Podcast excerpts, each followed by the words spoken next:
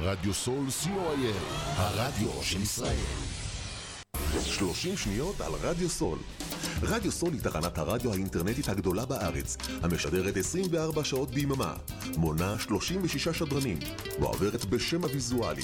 רדיו סול משדר במגוון סגנונות מוזיקה, מגוון גדול של תוכניות, אקטואליה, תרבות, הובאות לייב באופן, מיסטיקה ודרך חיים, יהדות וסקירת אירועים הישר מהשטח.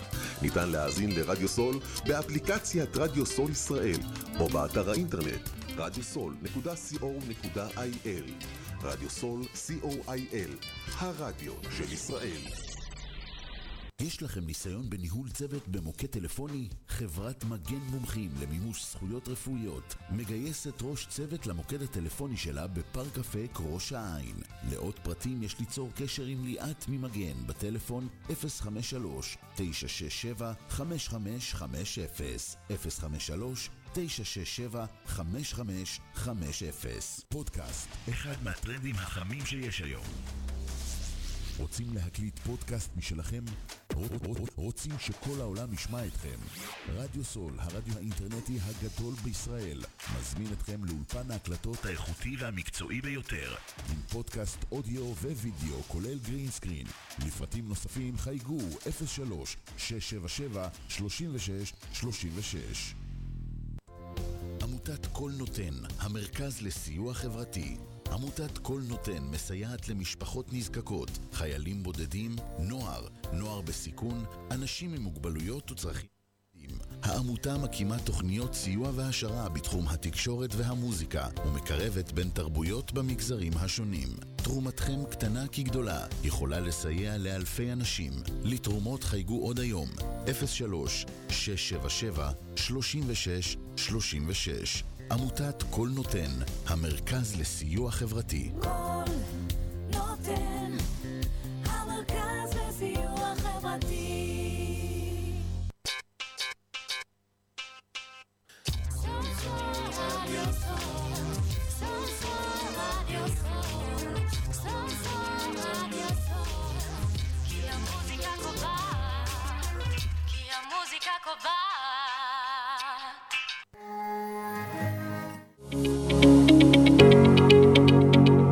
סקיני מינוס, לצאת מהמינוס ולעלות אל מסלול האושר, בהגשת ענבר ראם.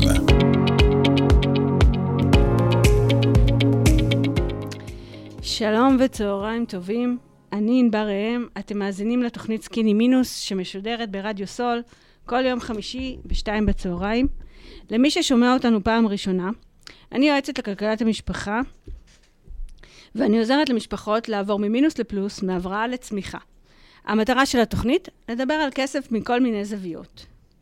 היום, ה-מאה ואחד עשר באוקטובר, עברנו שבוע קשה במיוחד. אני רוצה לשלוח תנחומים למשפחות הנופלים והחלמה לפצועים, ועדיין מאה שלושים ושישה שבועים וחטופים בעזה. הלב שלנו איתם ועם המשפחה, ועם המשפחות שלהם. אני שולחת תפילה שכולם יחזרו הביתה בקרוב, מקסימום עד השידור הבא. והיום אני רוצה לדבר איתכם על הקשר בין התפתחות אישית וכסף. ולפני שממש נצלול, בואו רגע נדבר מה זה התפתחות אישית בכלל. כי המילים האלה, התפתחות אישית, זה נשמע קצת פלצני, נכון? אז מה זה הדבר הזה? מה המשמעות של זה? בעצם, התפתחות אישית היא סט של כל הפעילויות שעוזרות לנו להגדיל מודעות עצמית. כלומר, כל מה שעוזר לנו בעצם להצמיח ולהגדיל את התודעה שלנו ולהבין את המציאות שלנו יותר טוב. ככל שאנחנו מבינים את עצמנו דרך ההתפתחות האישית, ככה אנחנו מזהים את היכולות שהיינו רוצים לפתח יותר ולהשקיע בהן. התפתחות אישית יכולה להיות דרך מדיטציה, שחייה, ריצה, קריאה, ספרים, שמיעת הרצאות, ללכת לכנסים, לעבוד עם מנטור, לעבוד עם מאמן. בטבע יש לנו שני מצבים, יש צמיחה או נבילה. אם הגינה שלנו לא בצמיחה, היא בנבילה. וגם אנחנו, אם אנחנו לא בהתפתחות, אנחנו הולכים אחורה. ולכן אנחנו צריכים להיות בהתפתח... בהתפתחות מתמדת. ומה שאני רוצה לבחון היום, זה איך כשאני מתפתחת, צומחת, משתנה, מה ההשפעה שיש לזה על הכסף שלי. ולשם כך, הזמנתי את קובי גטניו. קובי הוא יזם, מרתוניסט, איש ברזל, מאמן אישי, ומנהל הקהילה המקצועית למאמנים ומטפלים, ויזם של פרויקטים קהילתיים. אהלן קובי. אהלן, מה העניינים? אצלי בסדר, לא יכולה להגיד מצוין, אבל אני יכולה להגיד בסדר. איך אצלך? למען האמת, מאז השביעי לאוקטובר... חכה שנייה רגע, אנחנו נגביר טיפה את הכל, כי לא שומעים אותך. כן? רק רגע. מעולה. עכשיו שומעים אותי יותר טוב? כן. אני אומר, מאז השביעי לאוקטובר, משהו בנו נשבר. אני מקווה שנוכל לתקן את זה. ואיך אומרים כולם? שביחד ננצח. הלוואי, הלוואי. אז קודם כל אני אשמח שאתה תציג את עצמך. יותר טוב, בטח, בטוח יותר טוב ממני. טוב, אז קודם כל, קודם כל אני אגיד לך איך אני מכיר אותך. עזבי אותי, שנייה, קודם איך אני מכיר אותך. יאללה, אתה עכשיו הולך להביך אותי בשידור חי, אני מבינה. לא, אני אשפיך אותך. אין מה להביך אותך, אני מספר את הדברים האמיתיים, אני לא ממציא עכשיו כלום. אני לפני כמה שנים רציתי להקים קהילה, התנהלות כלכלית נכונה. ואז אני שוטטתי ברחבי האינטרנט, ופתאום ראיתי את השם ענבר ראם. נכנסתי לדף שלך וראיתי, הבחורה מבינה עניין, מבינה איזה כמה עניינים בהתנהלות כלכלית. ואז שאלתי אותך שאלות, איך, מה את חושבת על הדף, איך הוא צריך להתנהל, ודיברנו על כל הנושא של התנהלות כלכלית, ומאז... אז יש לנו קהילה כזו, התנהלות כלכלית נכונה וחכמה. מאז את עבר תהליך, את יודעת, זה היה אני חושב אפילו לפני הקורונה, ובמהלך כן. הקורונה את עשית איזו קפיצה מטורפת, דווקא בקורונה עם כתיבת הספר שלך, וההתמקצעות והמיתוג, ובאמת, היום אני עוקב אחרייך, ואפשר לומר שאת אחת המנטוריות, אפילו שאת אוהבת להשתמש במילה הזו, המובילות בתחום של התנהלות כלכלית, באמת מקצוענית אמיתית. תודה רבה. כבר היה שווה שתבוא. למרות שאני פה מסמיקה, מזל שזה רדיו. לא, אני לא סתם אומר את זה, כי באמת אני אוהב ללמוד ולהכיר אנשים חדשים שמלמדים אותי דברים חדשים, כי אני, עם כל הכבוד, אני לא יכול לדעת הכל וללמוד הכל. אז בשביל מה ללמוד מההתחלה שאני יכול ללמוד מכאלה שכבר יש להם ניסיון וכבר עברו כברת דרך? אז כיף לי ללמוד וכיף לי להיות איתך בקשר ולעקוב אחרייך. תודה. קצת עליי, את יודעת, אני...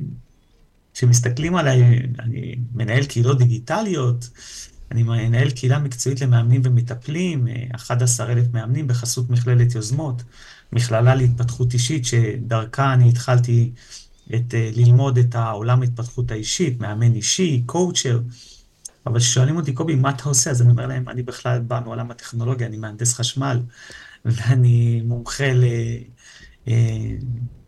לניהול משאבי אנרגיה, תחום שמאוד מאוד מעניין אותי, כל הנושא של sustainability וכדור הארץ והתחממות גלובלית וכל הנושא של אנרגיה מתחדשת, תחום שמאוד מאוד מרתק אותי ואנחנו הולכים לקראתו. בהזדמנות אחרת אנחנו נדבר על זה בשידור אחר, על הנושא הזה של התחממות גלובלית, אבל דרך אגב, הכל קשור בהכל בסופו של דבר. לגמרי. את יודעת, אפשר למצוא את הקשר. חוץ מזה... אני, בזמני הפנוי, אני עוסק המון בספורט. מרתון, רץ מרתון, משתתף בתחרות איש ברזל, אבל, את יודעת, רצתי את המרתון הראשון שלי ב-אלפיים ותשע, סימן טבעי, אבל אחרי זה כדי לרוץ עשרים ושבע, מר, זה, מרתונים צריכים באמת סיבה. צריכים סיבה לרוץ, ואותו דבר תחרות איש ברזל. עשיתי כבר, סיימתי חמישה תחרות איש ברזל, כמה אולטרה מרתונים, אבל uh, הבנתי אחרי המרתון הראשון ואחרי איש ברזל, שאם אני עושה את זה, אני אעשה את זה למען משהו. לא בשבילי, זמן לא מעניין אותי. מבחינתי זה לסיים רק תחרות, זה האתגר שבכל uh, ריצת מרתון, ארבעים ושתיים קילומטר, זה נשמע מפחיד, ובכלל תחרות איש ברזל, זה עוד יותר מפחיד, גם אותי זה יפחיד בהתחלה. אבל uh, בעזרת התחרויות האלה, ואני אומר תמיד, בעזרת הרגליים שלי, והראש, והלב. ראש, לב, רגליים. גייסתי למעלה משני מיליון שקל, עברו פרויקטים קהילתיים, לעשרות עמותות, עשרות עמותות, עשרות אנשים. תכף נדבר. הפרויקט האחרון שלי, כן. הייתי בקשר עם נופר אנרגיה, שזה חברה גם לאנרגיה מתחדשת, גייסתי מהם מקרן נופר מאתיים וחמישים אלף שקל עבור אפודי מגן לחיילי צה"ל. מדהים. זה פרויקט קטן בקטנה, מאתיים וחמישים אלף שקל, אבל... רגע, אבל רציתי לשאול אותך, כי אתה רץ כבר ל... לכל מיני מקומות אחרים, רציתי לשאול אותך, כי סיפרת שאתה מהנדס חשמל בכלל, ו... וזה העיסוק העיקרי שלך כשכיר, אבל אז איך הגעת מהנדסת חשמל ל... לעולם ההתפתחות האישי? אה, זה... זה תפיסת עולם כבר, זה תפיסת עולם. קרה משהו, היה איזה מקרה שגרם לך פתאום, שבאמצע החיים התעוררת ואמרת, אוקיי, נעשה איזה שינוי, מה? אז קודם כל, בואו נגדיר את אמצע החיים כגיל ארבעים, שרצתי את המרתון הראשון. זה היה נקודת המפנה שלי.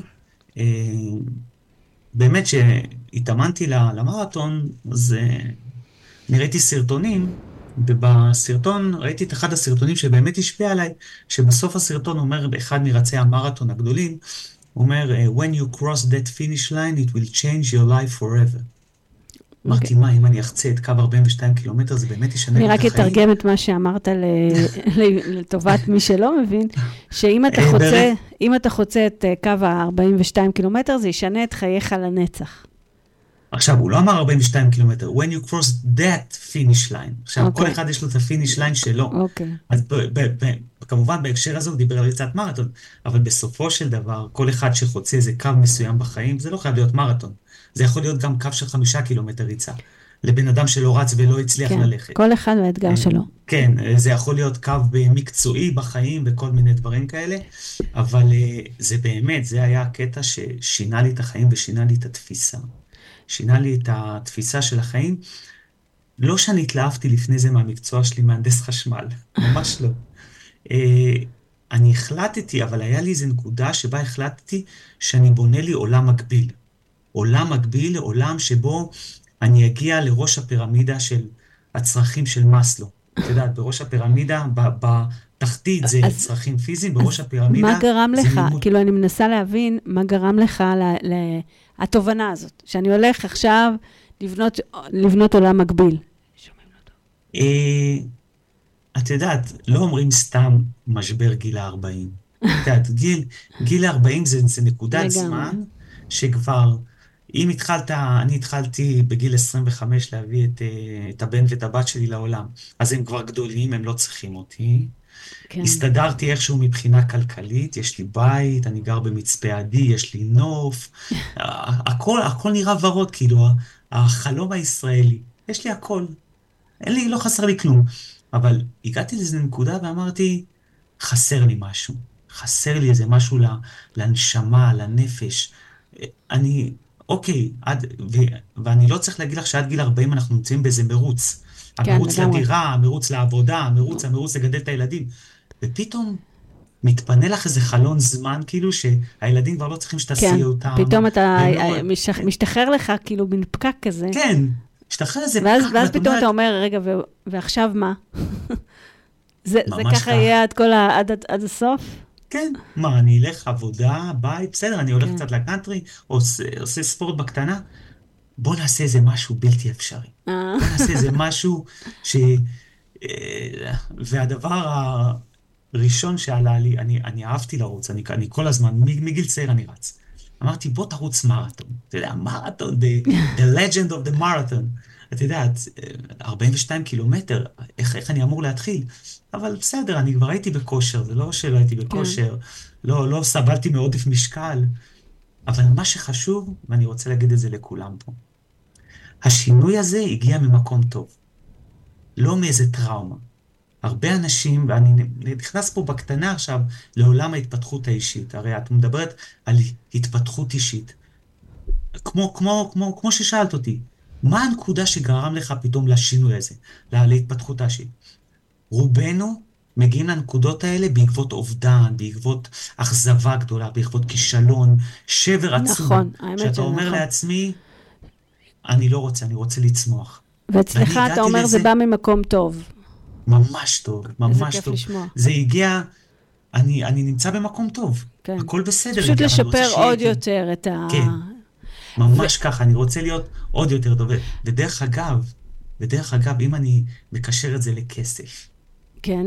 אני הייתי מציע לכל אחד לקחת יועץ כל, כלכלי, לא שהוא נכנס למינוסים בסוגרים לו את החשבון, שהמצב שלו בסדר. נכון. כדי שיהיה יותר בסדר. נכון. זה העניין, וזה מה שאנשים לא מבינים. בסופו של דבר, אני מאמין שגם אצלך, אין בר, מגיעים אליך אנשים במצוקה. אנחנו במצוקה. אצלי, אנחנו לא רואים את החודש. אליי בדרך כלל מגיעים לא בש... בדקה תשעים ותשע, כשהחבל על הצוואר, והבנק חונק ואומר להם, חבר'ה, אני תכף מפסיק לחב את, ה... את, ה... את החמצן.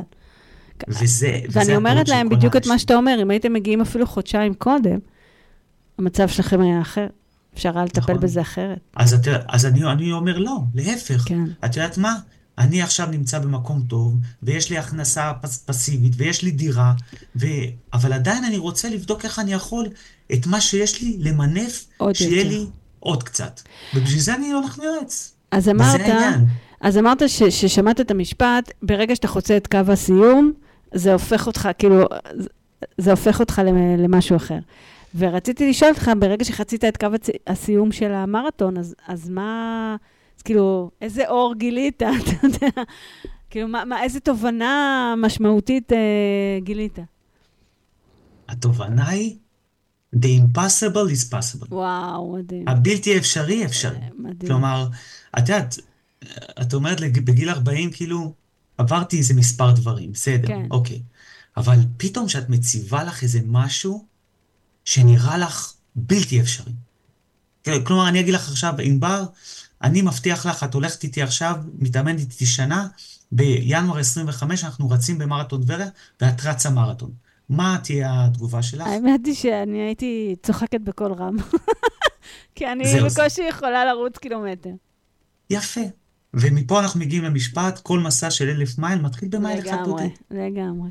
אבל אז נגיד, עכשיו אתה אומר לעצמך, אוקיי, כל ה-impossible possible, כל הלא אפשרי אפשרי, קמת למחרת בבוקר מהמרתון, מה היה לא אפשרי שאמרת, עכשיו זה אפשרי, אני יכול לעשות הכל. לקום מהמיטה, כי השרירים שלי היו דפוסים. לקום מהמיטה, ו... כי השרירים שלי היו דפוסים. לא יכולתי לקום. אז אחרי שבוע. זה דבר ראשון. אחרי שבוע. כן, זה דבר ראשון. אבל, אבל, בוא שנייה אחת, נעשה הגבלה לעולם ההתנהלות שלנו הכלכלית. אוקיי. ריצת מרתון, זה ריצה שאת מתחילה אותה, את לא יודעת איך את מסיימת אותה. את לא יודעת איך את מסיימת אותה, למרות שהתכוננת. הכל בסדר. למרות שיש לך קו, קו סיום מוגדר? את לא יודעת איך את מסיימת אותה. את לא יודעת איך הגוף היא, פתאום הבנתי. יהיה תגובות שאת לא מכירה. את uh, התאמנת בחורף, ופתאום באותו יום בינואר, בינואר uh, בטבריה, אני, שם אני סיימתי איזה ארבע עשרה מר, זה, ריצ, ריצות כאלה, את המרתון, יכול להיות יום ב-עשרים ושש מעלות, ויכול להיות יום ב-שתים עשרה מעלות. ויש לזה השפעה מאוד מאוד רצינית על הגוף.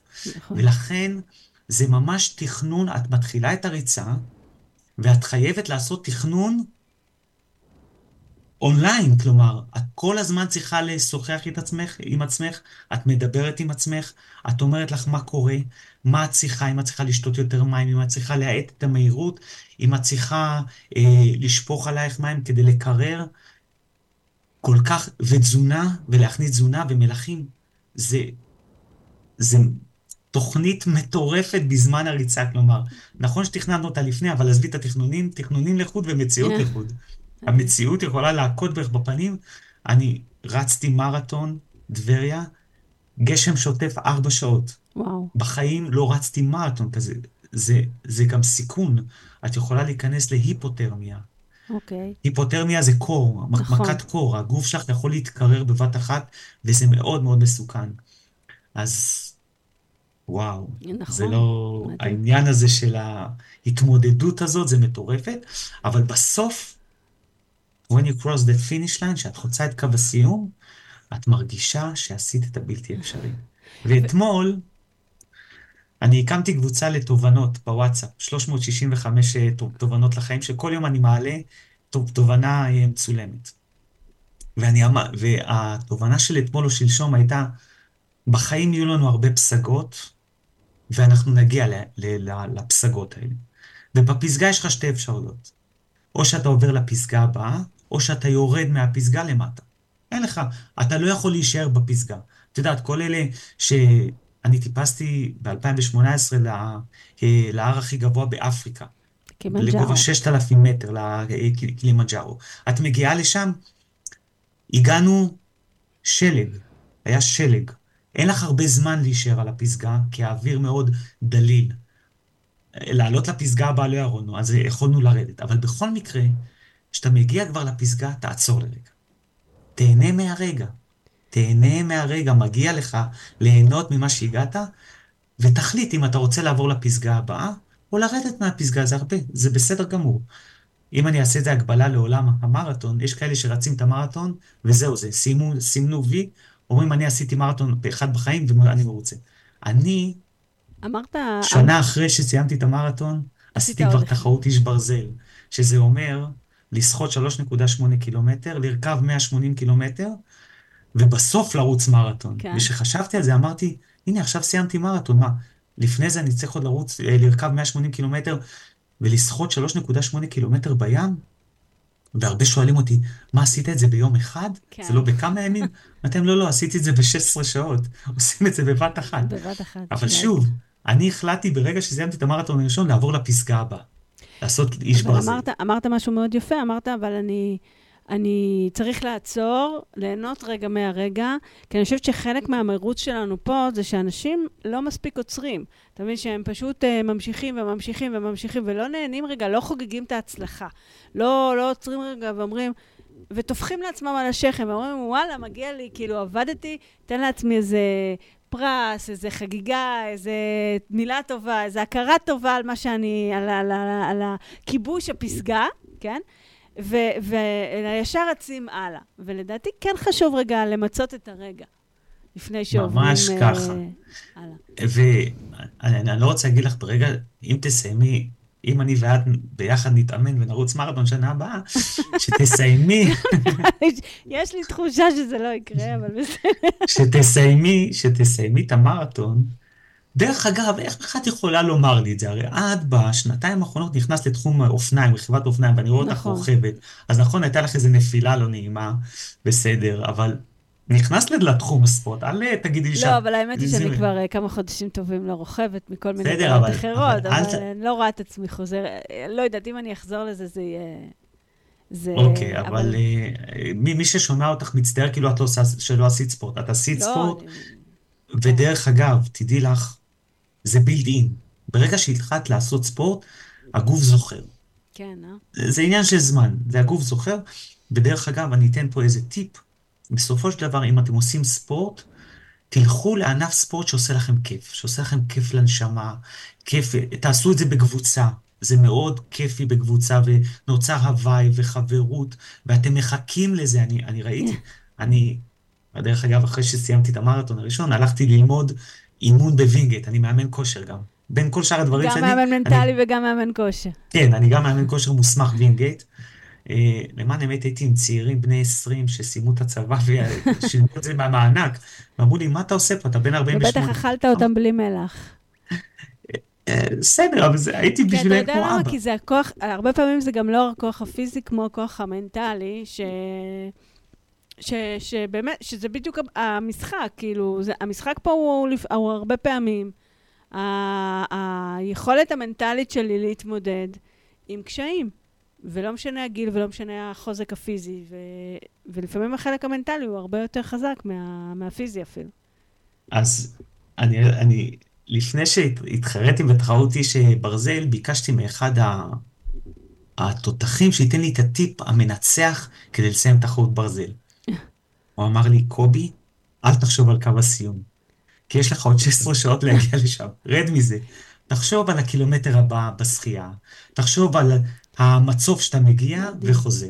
אל יודע, תחשוב על הסוף. אתה יודע מה אתה מזכיר לי? ש- שקראתי באיזשהו מקום, שמטפסי הרים, אה, תמיד מסתכלים, אה, אני לא טיפסתי, אתה סיפרת שאתה טיפסת על הקלימנג'רו, אני אף פעם לא הבנתי את ההיגיון בלטפס למעלה בשביל לראות את הנוף למטה, לא הבנתי, זה משהו שאני סירבתי לעשות כל חיי. אבל מטפסי הרים בדרך כלל מסתכלים על שתי נקודות קדימה.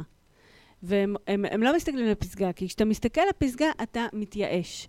וגם הרבה פעמים שאני מניחה שגם אנשים באים אליך לאימון, כי ככה זה קורה כשאנשים באים אליי לתהליכי ליווי, אני אומרת להם, אל, אל תסתכלו על כל המרחק שאתם צריכים לעבור, על כל ה-שלושים אלף מינוס שאתם צריכים לסגור.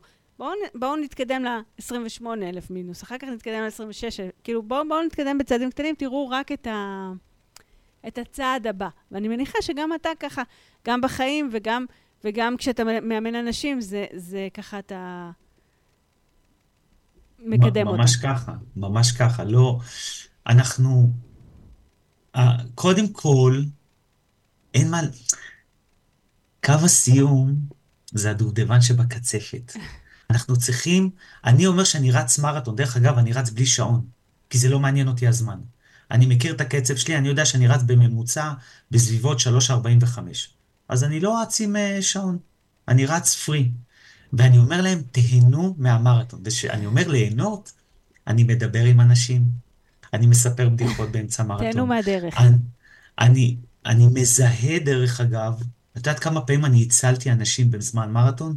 הצלתי, הצלתי, הצלתי אנשים, זה מטורף, אני אגיד לך סתם דוגמה, סיימתי את המרתון בפריז, ואני מדבר איתך על מרתון ב-אלפיים ושתים עשרה, שהחלטתי, שוב, אנחנו מדברים על פסגה הבאה, החלטתי שבחודש אחד אני רץ שלושה מר- מרתונים, וזה, וזה בדיוק יצא ב-אלפיים ושתים עשרה, בראשון לחודש, בראשון לאפריל, ב-חמישה עשר לאפריל וב-שלושים לאפריל. וואו. היה מרתון ירושלים, מרתון פריז ומרתון בתל אביב.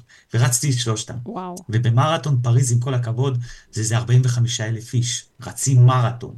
זה מטורף, כאילו, זה חוויה, זה מחוץ לגוף, את יוצאת במרתון הזה, אבל זה שתים עשרה מעלות. את רצה את המרתון, הגוף מגיע לבזוות ארבעים ושתיים מעלות. ברגע שאת מסיים את המרתון, בז... בבת אחת הטמפרטורה של הגוף צונחת. את יודעת שהטמפרטורה שלנו בממוצע היא שלושים ושש וחצי. כן. ברגע שהטמפרטורה, ברגע שאת עומדת, ב-שתים עשרה מעלות, הגוף יכול לצנוח ל-שלושים וחמש מעלות, שלושים וארבע, וזה סכנת מוות. ולכן, דרך אגב, שאת, שאת רואה בסוף המרתון, בתחרויות, עוטפים אותם במין כזה בניילון בכסף, לשמור על חום גוף, נכון. כדי שלא יפלו. אני מסיים את המרתון בשער הניצחון, מאתיים מטר לפני אני מזהה מישהו ששוכב. עכשיו, את מבינה שאנחנו לקראת הסוף, כל, כל מי שרץ מרתון, הוא לא רואה כלום, הוא רואה רק את קו הסיום. אבל אני אומר שוב, אני רואה מסביבי תמיד אנשים, ושם לראות אנשים זה לא, אני לא יודע איך ראיתי אותו, כי מסביבי היו מאות אנשים, כי זה ארבעים וחמישה אלף איש. את מבינה מאות אנשים, ואני זיהיתי אותו, כאילו שאלוהים אמר לי, תעצור רגע ותבדוק מה קורה איתו. אני עוצר לרגע, ואני רואה אותו כבר כחול. כלומר, הוא, הוא פשוט מאוד עצר, כי לא היה לו כוח לפני בקו הסיום, ובבת אחת הטמפרטורה ירדה, ואני רואה אותו כחול, ואני אומר לו... וואי, הוא הגיע להיפותרמיה במיידי. ואני שואל אותו באנגלית, אני שואל אותו באנגלית, הכל בסדר, הוא אומר לי, no, it's very cold, it's very cold. לקחתי אותו, הרמתי אותו, סחפתי אותו עד קו הסיום, ולקחתי אותו לזה, לאוהל של הזה. מדהים. אבל הבן אדם שכב שם, ומי בכלל שם לב אליו? כי הוא היה לפני קו הסיום. אז אני צריך דרך אגב ליהנות מהמסע שלך. אם השגת את המטרה, נפלא. וגם... לשים לב לפרטים הקטנים, מדהים. אני רוצה, אנחנו נצא להפסקה קצרה, ככה כי אחרי הסיפור הזה, אנחנו צריכים רגע להקל אותו, תקשיב, זה סיפור מדהים. אז נעשה הפסקה קצרה ותכף נחזור.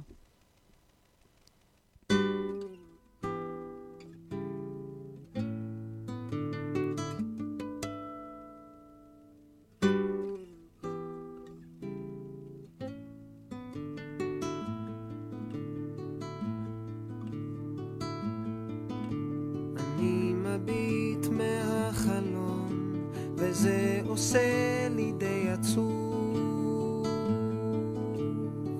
האביב חלף עבר לו, מי יודע אם ישוב. הליצן היה למלך, הנביא נהיה ליצן, ושכחתי את הדרך, אבל אני עוד כאן.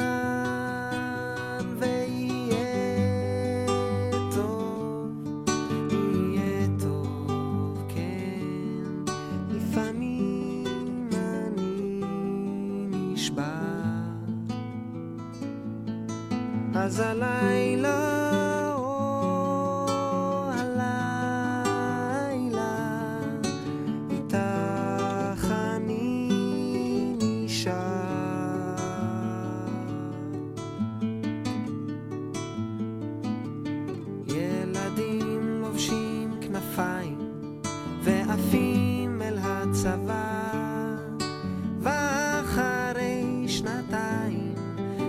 חוזרים ללא תשובה, אנשים חיים במתח, מחפשים סיבה לנשום, ובין שנאה לרצח מדברים על השלום. ויהיה טוב, יהיה טוב, כן, לפעמים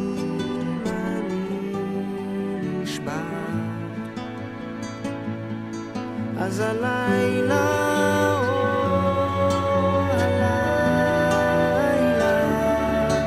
איתך אני נשאר.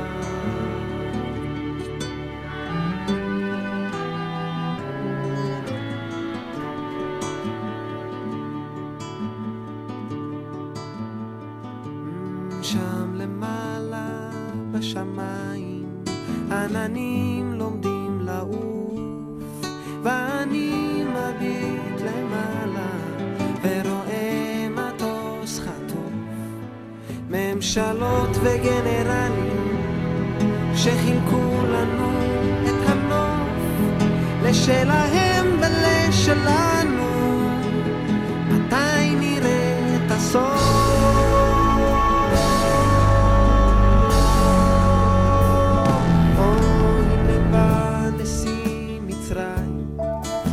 שמחתי לקראתו, פירמידות בעיניים ושלום במקטרתו, ואמרנו בוא נשלימה ונחיה כמו אחים, ואז הוא אמר קדימה רק תצאו מהשטחים.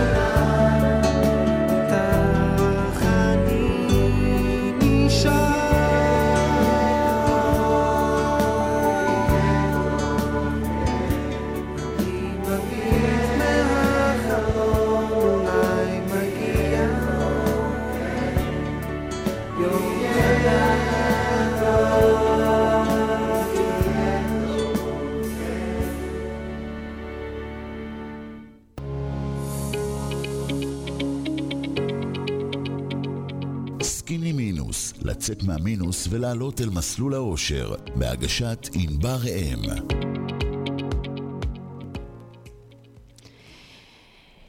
קובי, אני מארחת היום את קובי גטניו, וקובי, רציתי לשאול אותך, חזרנו לשידור, רציתי לשאול אותך, כל ההתפתחות האישית המדהימה שסיפרת עליה קודם, אתה חושב שיש לזה גם קשר לכסף? זאת אומרת, כשאנשים מתפתחים באופן אישי, כשאנשים רצים מרתונים, כשאנשים אה, אה, עוברים את קו הסיום, זה משפיע עליהם גם, גם כלכלית? יש לזה כן. קשר? אני, אני לא סיפרתי על כל התהליך שעברתי, אני, אני אגיד עוד שני, או, עוד שתי מילים. בסופו של דבר אני רצתי מרתונים וכו', איש ברזל, אולטרה מרתונים וכו', וגייסתי כספים לעמותות, אבל שוב, הגעתי שוב לאיזה מבוי סתום. הגעתי, הרגשתי שמשהו לא שלם אצלי, עדיין. הייתי באיזה תהליך, ואז פגשתי את uh, תמיר פלג, שהוא uh, המנכ"ל של מכללת יוזמות, המייסד, והוא אמר לי, קובי, בוא תלמד קואוצ'ינג. אמרתי לו, מה קואוצ'ינג? אני מעביר, אני מאמן אנשים, אני... ב- ב- היישוב שלי, הקמתי קבוצות ריצה, דרך אגב, אם מדברים על ריצה, קראתי להם זירו טו טן. מבחינה פסיכולוגית, לגרום לכל בן אדם, להגיד לו, אתה מתחיל מ-אפס ואתה מגיע איתי ל-עשר, וזה עובד, דרך אגב, אנשים, שוב אנחנו חוזרים לעניין המנטלי. בסוף זה לא פיזי, זה מנטלי, לעבוד על אנשים. ואז הוא אמר לי, בוא תלמוד קואוצ'ינג אצלנו. אמרתי, אתה יודע מה? אני זורם, אני, אני הולך לכל כיוון. ואז באמת, הלכתי ללמוד אימון אישי קואוצ'ינג במכללת יוזמות, אחרי זה המשכתי ללמוד אן אל פי, ומה את לומדת שם? כלומר, את אומרת עולם ההתפתחות האישית, כלומר, איך את אמורה להתפתח, לאיזה כיוונים את מתפתחת, זה מושג כזה, ארטילי התפתחות אישית, אבל זה עניין של להכיר את עצמך טוב, ולהעלות את המודעות העצמית שלך, כלומר, להכיר את החוזקות שלך, להכיר את החולשות שלך, ו- ולמה את צריכה להכיר את החוזקות שלך ואת החולשות שלך? ואנחנו מגיעים פה עכשיו לענייני כסף, אוקיי? הרי את, הרי את מדברת עם אנשים, הרי בסופו של דבר אדם מגיע לאיזה בעיה מצוקה, בגלל שהוא לא מסוגל, או שהוא לא מכיר כל כך טוב את החוזקות שלו, או שהוא לא מכיר את החולשות שלו, והוא לא מסוגל להתמודד איתם. את יודעת, הרבה אנשים, אני בטוח שגם את בענייני כסף, הם מפחדים, הם שומעים את המילה כסף, את המילה בנק, הם ישר נכנסים ללחץ. נכון. בוא שנייה אחת נרגע. הרבה פעמים זה לא יושב על, זה לא יושב באמת על כסף, זה יושב על פחדים, על אמונות, על סיפורים פנימיים. ממש ככה. סיפורים ש, שגדלנו עליהם, אולי איזה טראומה. כן. אבל אני אסביר לך איך אני גדלתי. אם אנחנו מגיעים לעניינים אישיים, אני ילד אחד מתוך שבעה. וואו. מתוך שבעה ילדים. זה משהו חדש שאני לא יודעת עליך. שבעה ילדים שההורים שלי גידלו לתפארת מדינת ישראל, אימא עקרת בית, גידלה אותנו, לא עבדה בחיים שלה, גידלה אותנו, גידלה שבעה ילדים. מאוד קשה, שתדע לך, להיות עקרת בית, אתה לא היית מחליף אותה בחיים. יותר קשה ממהנדס חשמל, תאמין לי. היא הקריבה המון, ואבא מפרנס יחיד. אז עם כל הכבוד לענייני כסף, היה פה אישו מאוד מאוד רציני. אתה יודעת, שבעה ילדים, אבא מפרנס יחידי. אני לא קיבלתי את כל מה שרציתי, את כל מה שהחברים שלי קיבלו. ממש, ממש לא. וזה אומר שמכיתה ח' אני הייתי צריך לעבוד ולהרוויח את הדמי כיס שלי, ושתפתי חדרי מדרגות, אני מכיתה ח' עובד, עובד, ויש פה עניין אישו עם כסף, עניין ליצור לי את העצמאות שלי, את הביטחון שלי, ומפה להבין מה החוזקות שלי. יש לי המון חוזקות מבחינת, את אומרת איך, איך יש את הקשר הזה בין ה... ריצת המרתון, או עניין העולם הספורט, ועניין ההתפתחות האישית. יש דבר כזה, אחד המקצועות שלמדתי, אחד הקורסים שלמדתי בכל התארים, ויש לי המון תארים, זה ניהול סיכונים. אני אומר לך, זה קורס מטורף, שאם את לוקחת אותו לכל תחום בחיים, הוא יכול לעזור. וגם לתחום הכסף. ניהול סיכונים. לגמרי. גם בכסף צריך ניהול סיכונים. עצמאי צריך לנהל את הסיכונים שלו, כל, אנחנו, מה זאת אומרת, שיש לנו משפחה, זה עסק, עסק לכל דבר. לגמרי. נכנס כסף, יוצא כסף. אותו, אותו דבר דרך אגב ב, ב, שאנחנו אוכלים, נכנסים קלוריות ויוצאים קלוריות. אם אתה נמצא בדפיציט, אתה מכניס יותר ממה שאתה מוציא, אתה עולה במשקל. אותו דבר בכסף, אתה מוציא יותר ממה שאתה מכניס, אתה במינוס. אין, אין, אין פה, אין פה יותר מדי תיאוריות. לגמרי. והעניין הזה של לנהל את הסיכונים של הכסף, של העסק המשפחתי, כלומר, אתה יודע מה אתה מכניס. עכשיו, זה לא שאתה חי את היום רק, אתה אומר, טוב, היום טוב לי, נחמד לי, איזה כיף, אני מסתדר עם הכסף. תחשוב מה יהיה שהילדים יגדלו והם צריכים ללמוד, ודרך אגב, יש לי בת בארצות הברית שמתחילה ללמוד אה, שנה הבאה באוניברסיטת מייאמי, שזה עולה שם בסביבות חמישים אלף דולר שכר לימוד לשנה. כלומר, אופה, מאיפה אני מביא חמישים אלף דולר, אם לא תכננתי את החיים שלי, אם לא ניהלתי את הסיכונים שלי? כי אני חושבת שכשאתה, שהרבה פעמים לא מבינים, שכל העולם הזה של התנהלות כלכלית, זה בעצם אה, תכנון. ו, ואנשים לא מתכננים, לא בטווח הקצר, לא בטווח הבינוני, ולא בטווח הארוך, הם רק חיים את היום, ו, ואנחנו צריכים לתכנן. כי תקציב זה כלי תכנוני, זה כלי שלוקח בחשבון את כל ההוצאות של המשפחה שנה קדימה. ממש ככה. ואנחנו לא מתכננים. ומעבר לזה, את יודעת. אנחנו לא מתכננים את החיים שלנו בכלל. זאת אומרת, את יודע, זאת הבעיה, אני חושבת הבעיה של רוב האנשים, שהם לא מציבים מטרות, והם לא, והם לא, הם לא חושבים מה יהיה, כאילו, זה לא רק מטרות כלכליות, את יודע, זה אחד משליך על השני, כי בסופו של דבר, אולי תסכים איתי שכסף הוא לא המטרה, כסף הוא אמצעי לחיים נוחים, לזקנה טובה, ליכולת לעזור לילדים שלך, ואנחנו בכלל לא, לא, אין לנו את העניין הזה של, אוקיי, מה אנחנו רוצים בכלל להשיג בחיים? מה אנחנו בכלל רוצים להיות, איפה אנחנו רוצים להיות עוד עשר שנים? מבחינת התפתחותית, מבחינת איך המשפחה שלנו תיראה, מבחינת איך החזון שלנו לחיים שלנו ייראה, וברור ש, שבשביל הדבר הזה, צריך להגשים, כדי להגשים את החיים שאנחנו באמת רוצים, צריך כסף, אבל כדי שאנחנו, כדי שאנחנו נגשים את זה בכלל, אנחנו צריכים בכלל, מראש להבין מה אנחנו רוצים שיהיה. ואנחנו לא, ובשביל שאנחנו נבין מה אנחנו רוצים שיהיה, אנחנו צריכים לבנות תוכנית פעולה. ואנחנו לא עושים את, את הדבר הזה, זה לא קורה שום דבר. ואז עובר עוד יום, ועוד יום, ועוד שנה, ועוד שנתיים, ועוד שלוש, ופתאום, יצאתי לפנסיה, אני בן שישים ושבע, אני, מה, מה, מה עשיתי בחיים? כלום. אז, אז את העלית פה איזה מספר נקודות, ואני רוצה למצוא את נקודות ההשקה בין עולם ההתפתחות האישית לכסף. בוא נצא מתקודה, בוא נצא מתקודת הנחה, אני ואת חיים בזוגיות. אוקיי. שני, יש לנו בן זוג, בן זוג לכל אחד שוב. זה עולם, הוא חושב בצורה שונה, יש לו עולם משלו, חולשות משלו, חוזקות משלו, הוא אחד שמבזבז את הכסף. לא מעניין אותו חשבון בק, לא מעניין אותו עובר, אה, הוא אחד שלא רואה את המחר. הוא אומר, בוא נחיה את היום, עזבו איתי, מה את רוצה ממני, אני עובד קשה, אני רוצה לטוס לחול, אנחנו בעובר, לא חשוב. אוקיי, את, הרי שני בני הזוג, הם, לרוב הם לא משדרים על אותו גל, הם לא משדרים על אותו גל, יכול להיות אחד יותר שמרני, אחד, יותר, אחד שיותר מבזבז, ואני לא רוצה להכניס את הילדים, שברגע שהם מזהים חולשה אצל אחד ההורים, אם ענבר שומרת על הכסף, הם ילכו לאבא. אבא תן לנו, אבא תן לנו. ילדים יודעים לנצל פרצות. יודעים לנצל. עכשיו, איך נכנס פה עולם ההתפתחות האישית? בסופו של דבר, כמו שאמר, אנחנו צריכים לבצע תכנון ולהציב את המטרות. עכשיו, בעולם ההתפתחות האישית זה עניין המון של תקשורת. מדברים המון על תקשורת. תקשורת מיטבית. כלומר, כשאני מדבר עכשיו על תקשורת, זה תקשורת בני בני זוג. בוא נשב שנייה אחת ונדבר. בוא שנייה נתאם ציפיות. בוא נראה מה התקציב שיש לנו, מה אנחנו יכולים להוציא. אני אלך לקראתך, את תלכי לקראתי. בוא ננסה להבין את התמונה כולה ונדבר. כי בשלב מסוים שהמצב לא טוב, כבר אנחנו לא מדברים, אנחנו כועסים אחד על השני, אנחנו, זה נכנס לפינות שלא צריכות להיכנס. וזה העולם ההתפתחות האישית הזו בתור קואוצ'ר. יש לך כלים נדבר. אתה מקבל כלים מטורפים איך לדבר עם אנשים, איך לא ליצור התנגדות מול בן הזוג.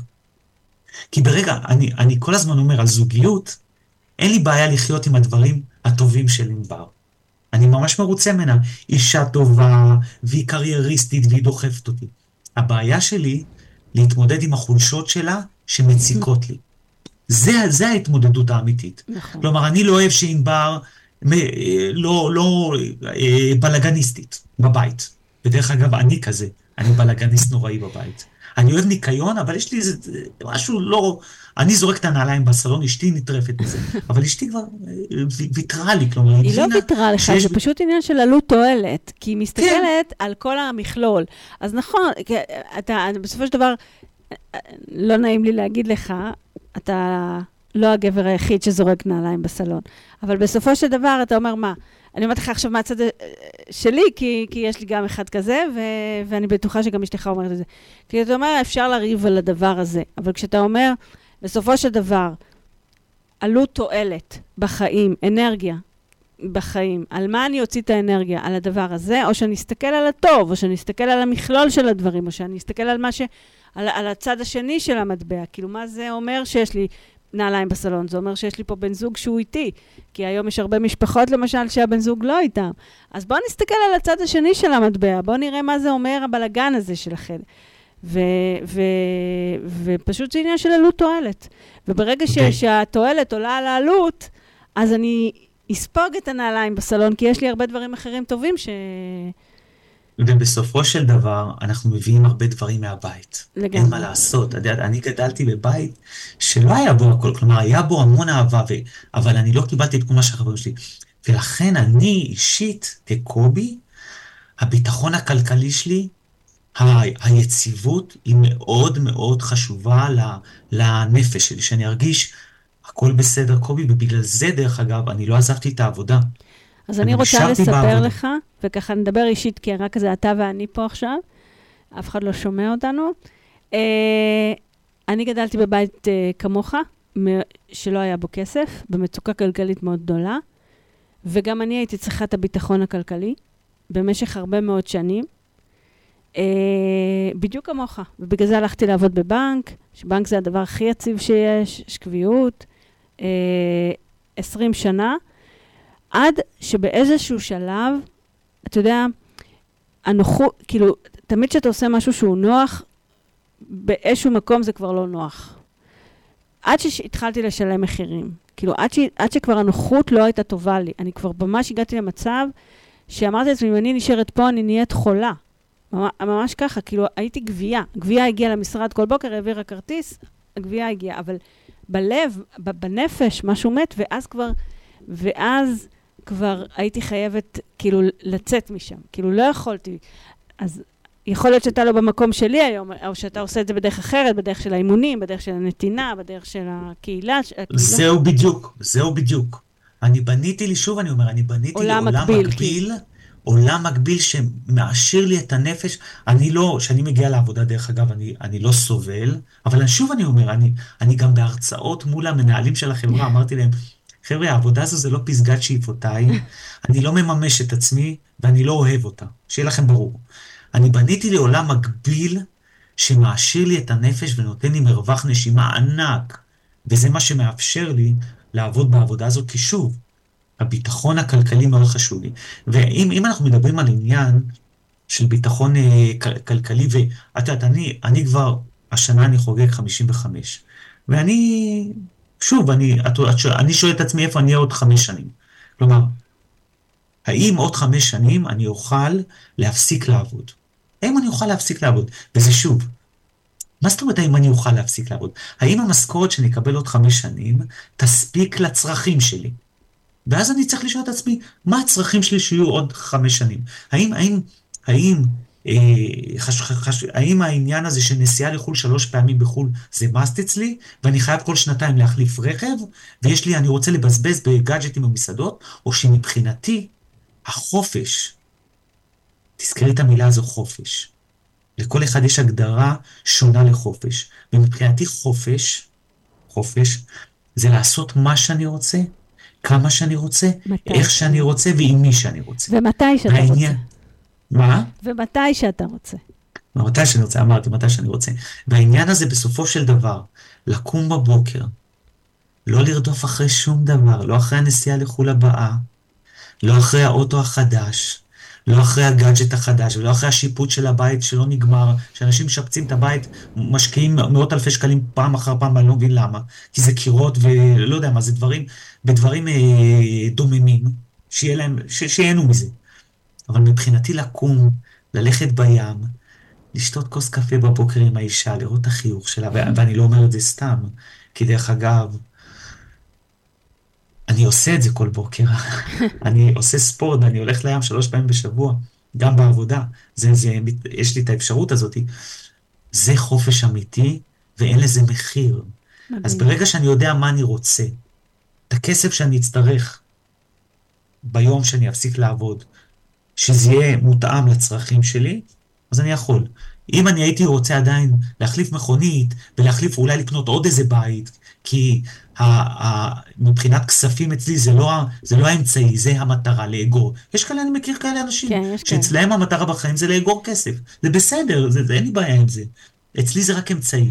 אמצעי לחיות חיים. עד כמה שאני מכירה אותך, אצלך, הערך העליון זה נתינה. אתה מנצל את כל המשאבים שיש לך היום, כדי לתת.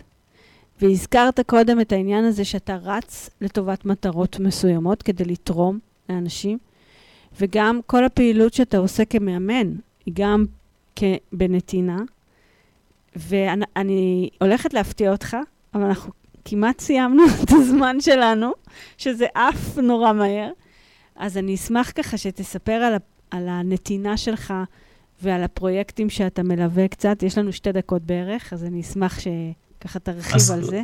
אז קודם זה... אני אגיד לך, מה שמנחה אותי ביום יום זה המשפט והמנטרה שלי, לכל אחד יש משהו לתת למישהו, על מנת להפוך את העולם שלנו לטוב יותר, אוהב יותר, בטוח יותר וצודק יותר.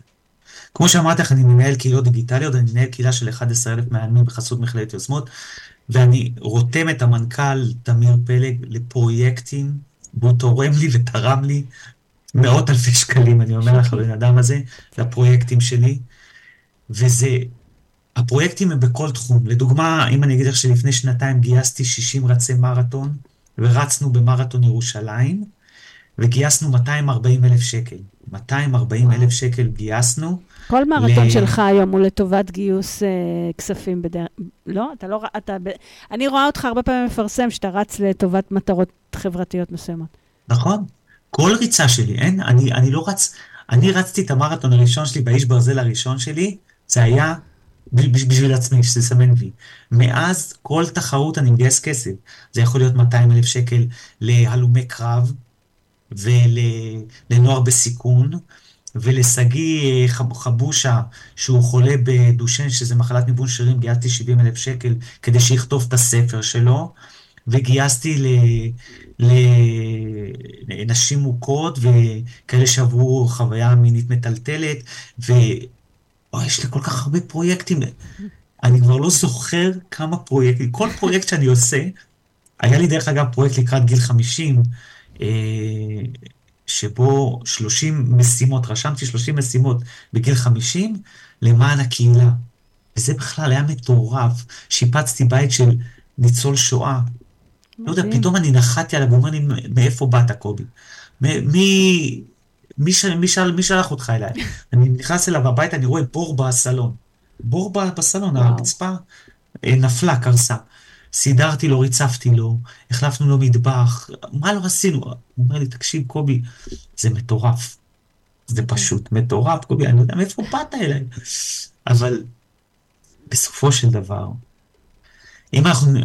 בואו בוא נעשה את הקשר בין העולם ההתפתחות האישית לכסף, ולנתינה. שאני עומד מול אנשים מולטי מיליונרים, ואני עמדתי מול אנשים מולטי מיליונרים, כמו עידן אופר, כמו תדי סגי, כמו מנכ"ל מלנוקס לשעבר, עמדתי מולם, ואני, זה חבר'ה עם המון המון כסף, שמבחינתם לתת שק מאתיים אלף שקל, זה כמו שנותנים שקל, זה לא מעניין אותם. הם יכולים לתת כסף. אנחנו לא יכולים את הצ'קים האלה לתת, אבל לכל אחד יש משהו, ולך ענבר, לך יש ייעוד בעולם, לעזור למשפחות ולאנשים, להתנהל שלו. כלכלי, יש לך משהו לתת למישהו, זה לא יעזור, ולכל אחד יש את המשהו הזה, אז שכל אחד ימצא את המשהו הזה, לתת למישהו, אפילו חיבוק, אתה יודעת שיש עמותה של אנשים, שבאים לבתי חולים ומחבקים תינוקות שעזבו אותם, ואם את חושבת שזה קל, זה ממש לא קל. לגמרי. לחבק תינוק שעתיים, ואחרי זה לעזוב אותו. מקסים. ואני מציע לכם... שבאמת, כשאתה אומר את זה, אז אתה מזכיר לי שכשהיה פה, כאילו, כי כולם, כולם בתחילת המלחמה נרתמו ותרמו, והרבה אנשים התגייסו בכסף, ואחד הדברים שאמרתי, לא חייבים לגייס כסף. אם אין לכם, אל תיכנסו לבור כלכלי מזה, יש המון דרכים לעזור ולתרום. אתם יכולים לתרום... לא חייבים בכסף, כי יש עכשיו, כל כך הרבה, כל כך הרבה... עכשיו, עכשיו תתרמו, עכשיו תלכו לבתי חולים ותלכו לבתי חולים, יש אלפי ו- פצועים, ובגדים, וצעצועים, ומלא ו- ו- דברים. הכל, הכל, הכל. ולשמור בייביסיטר במשפחות ש... ש... שהאימא כבר על, הצ... על הסף, כי הוא במילואים מאה ואחד עשר יום, ול... וללכת לדבר בבתים של זקנים, ומלא דברים אפשר לעשות. ו- ומה שאני קובי, מציע אנחנו, לכם... קובי, יש לנו בדיוק דקה. זהו. אני, אז, אני, אז מה שאני מציע לכם, סיימנו. אל תוותרו, אל תוותרו על התפתחות אישית, אישית, תלכו ללמוד, ואם אתם רוצים ללמוד, תלמוד במכללת יוזמות, תלמדו קואוצ'רים, זה בשביל לכם קודם, בשביל ההתפתחות האישית שלכם, המודעות האישית שלכם, יודעת, ותתפתחו. שיש לך קבוצת וואטסאפ, שכל יום אתה שולח תובנה, ואני אשמח ש... ש... תגיד את הטלפון שלך, כדי שמי שירצה להצטרף ולשמוע, ולקבל ממך את חוכמת החיים המדהימה שלך, אז אני אשמח שאתה תיתן אז מספר. אה, אנחנו נרשום את זה גם בהערות, אבל הטלפון שלי כן, זה אפס חמש ארבע שש אפס תשע אפס חמש שלוש שש. מעולה. שירשום לי, אני אצרף אותו לקבוצה. גם תרשום בפייסבוק, אה, אנחנו ב- בלייב, אתה יכול לרשום את זה שם, אה, בפייסבוק של רדיו סול, ואני, ומי שרוצה תובנות מקובי, אפס חמש ארבע שש אפס תשע אפס חמש שלוש שש, כל יום תובנה אחרת. מצולמת. מצולמת, וואו, מדהים. קובי, אני רוצה להגיד לך תודה רבה. היה מרתק לשמוע אותך.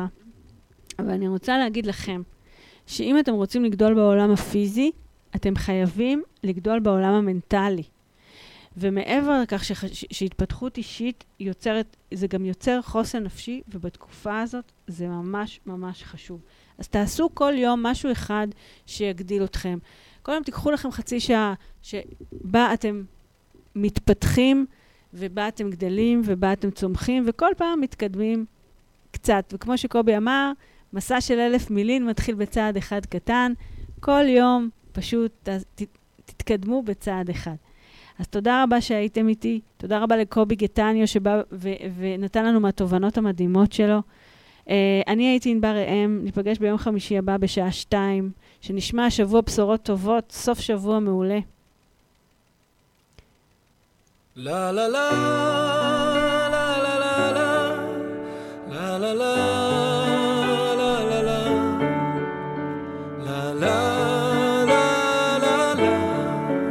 שתישאר צעיר לנצח, לה לה לה לה לה לה לה לה לה לה לה לה לה לה לה לה שתישאר צעיר לנצח.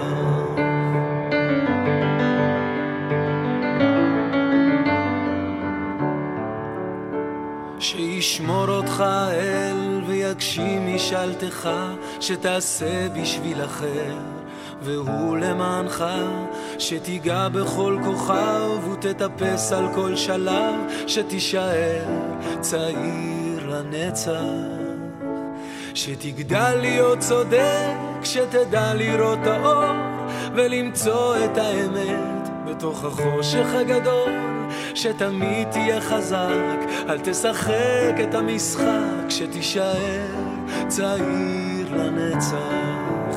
לה לה לה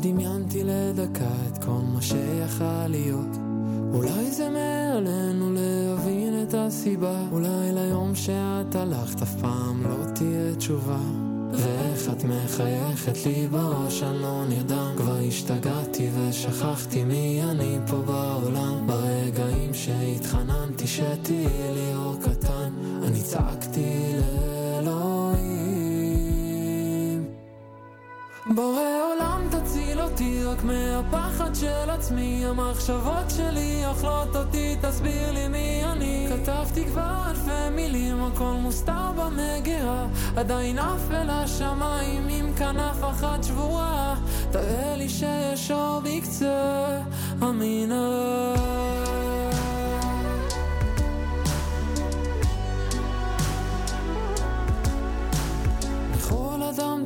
חיפשתי משהו טוב לראות, מתוך שתיקות של אנשים חפרתי לה